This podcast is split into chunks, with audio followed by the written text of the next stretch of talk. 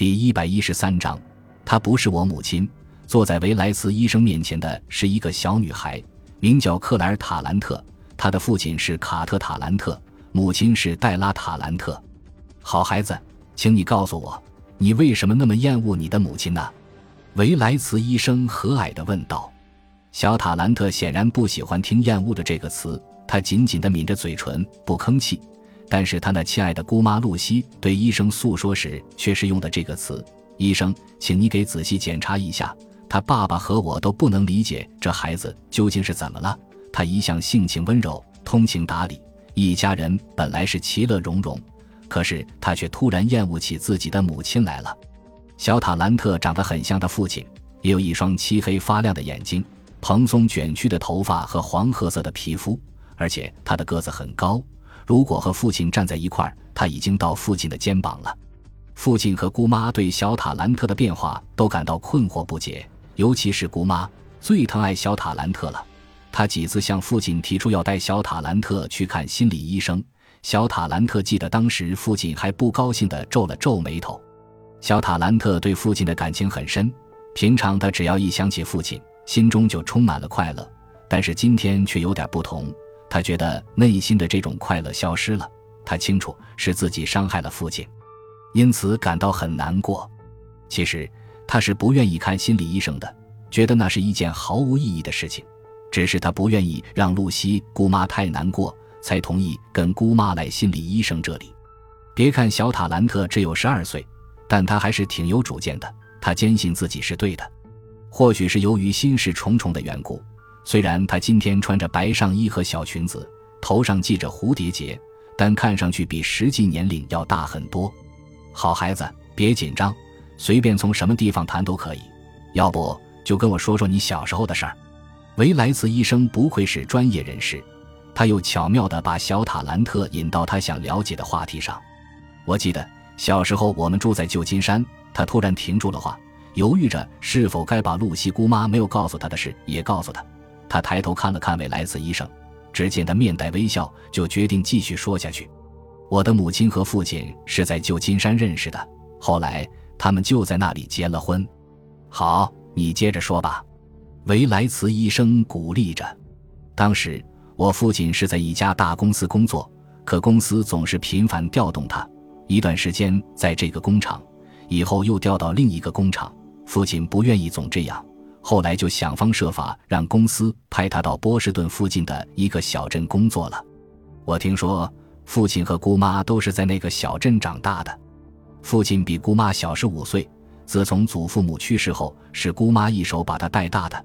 小塔兰特说着说着，又想起了一件事。姑妈经常对我说：“你长得很像父亲。”他还说：“你父亲从两岁起就比其他同龄的孩子要聪明得多，等到他上学时就已经像个大人了。”每当这时候，姑妈总会对我微微一笑，夸奖我和父亲一样坚强，甚至在自制力方面还超过了父亲。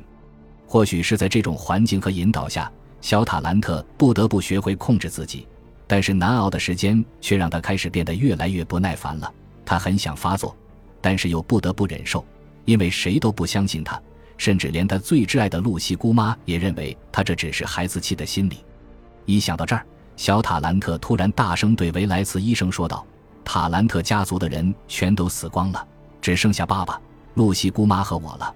我母亲在他叔叔死后，家里也只剩下他一个人了，所以他和爸爸两个人都想回到家乡和姑妈一起生活。”说下去，维莱茨医生低声说：“小塔兰特很想知道面前的这位医生在想什么，尤其是想知道露西姑妈都对他说了什么，比如说。”是不是告诉他自己的智商在就读的所有学校中都是最高的？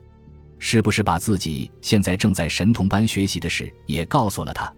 他认为这些才是最重要的。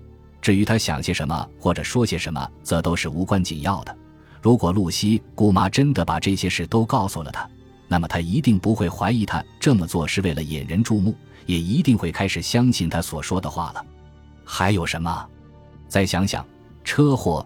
医生又催着他往下说，小塔兰特清楚地听到了“车祸”两个字。他想了一会儿，又接着说道：“是的，我想起来了，那是一次可怕的车祸。当时爸爸和我很幸运，只是被甩出来，受了点轻伤，而另外一辆车里的人就惨了，他们全都死了。虽然那时我只有五岁，但是车祸的场面我记得很清楚，死者是一对年轻夫妇。那次车祸是发生在你父母带你去东部的时候吗？是的，当时我父亲调到那里工作，在俄亥俄州的一个小镇就发生了车祸。那么你母亲呢？维莱茨医生问道。不过很快他就有些后悔了，因为他认为这个孩子肯定不愿意说这些事。后来转而又一想，从车祸发生到现在已经有七年了，这个孩子已经习惯了，而且他还会经常想起这件事。我母亲是从毁坏的汽车底下被挖出来的，她伤得很重，在医院里经过几个星期的抢救才活了下来。小塔兰特说着说着，一下子就想起了车祸后那漫长的几个星期。他还清楚地记得，在那段时间里，父亲几乎都是在离家数百英里远的医院里度过的，家里只有他自己，这让他感到非常孤独。他的容貌全都被毁了，他突然说道。当你看到他那个样子时，是不是很不舒服？维莱茨医生低声问道。坦率地说，刚开始也许是很不舒服，不过那毕竟是自己的母亲啊。况且他也知道，过几年后就一切都会好起来的。在车祸后的第一年，尽管父母都不在他身边，但在露西姑妈的悉心照顾下，他的生活还是很愉快的。后来，父亲公司的主管看到他既要工作，又要到医院照顾妻子，还要牵挂家中幼小的女儿，十分辛苦，就暂时将他调到俄亥俄州的一个小镇工作。因为小镇离母亲住的医院很近，这样父亲就有机会来看望他。但父亲每次都是来去匆匆，停留的时间总是很短暂。过了不久，母亲就出院回家了。父亲为了便于照顾她，就租下了紧挨着露西姑妈的一栋房子。实际上，从那以后，我就有两个家了。在一个家里，那个女人像幽灵一般，总是悄无声息地在屋里走来走去，谁也不知道她在想什么，或者是要做什么。她总是把屋里的窗帘拉得严严实实的，将阳光挡在外面。她还一刻也离不开自己丈夫。而另一个家就是露西姑妈家了，因为每当母亲需要治疗或休息时，父亲就会让我住到那里去。事实上，小塔兰特非常喜欢姑妈的那个家。后来，当你知道母亲又要离开一年时，你是什么感觉？维莱茨医生问道。小塔兰特想了想，说：“我很高兴，因为自从发生车祸后，他就彻底改变了。我说的不仅是指他的容貌，而且还有他的整个举止。他以前总是很快乐、很开朗，但现在完全变了。我们家的人都知道。”等母亲到三十五岁的时候，就是去年，也就是车祸后的第六年，他就能合法的继承叔叔的遗产了。这时，小塔兰特移动了一下身子，然后继续说道：“我听父亲说过，他的脸通过整容手术就能恢复正常。为了让我了解这件事对他的重要性，父亲还仔细的向我解释过。所以，当他要离家去做整容手术时，我很高兴，尽管时间很长，但我知道。”那样他就能继承叔叔的遗产了。哦，维莱茨医生若有所思。那么在他继承遗产前，你父亲没有打算给他做整容手术？他问道。没有，因为他还有更重要的事要先做，比如他要学习走路，学习使用双手。他被烧得很严重，不仅要进行皮肤移植，还要进行其他方面的治疗。这些事情总不能同步进行吧？你说的对，做这些的确需要时间。维莱茨医生点点头说：“或许是出于某种原因，小塔兰特认为自己有必要继续为父亲辩护。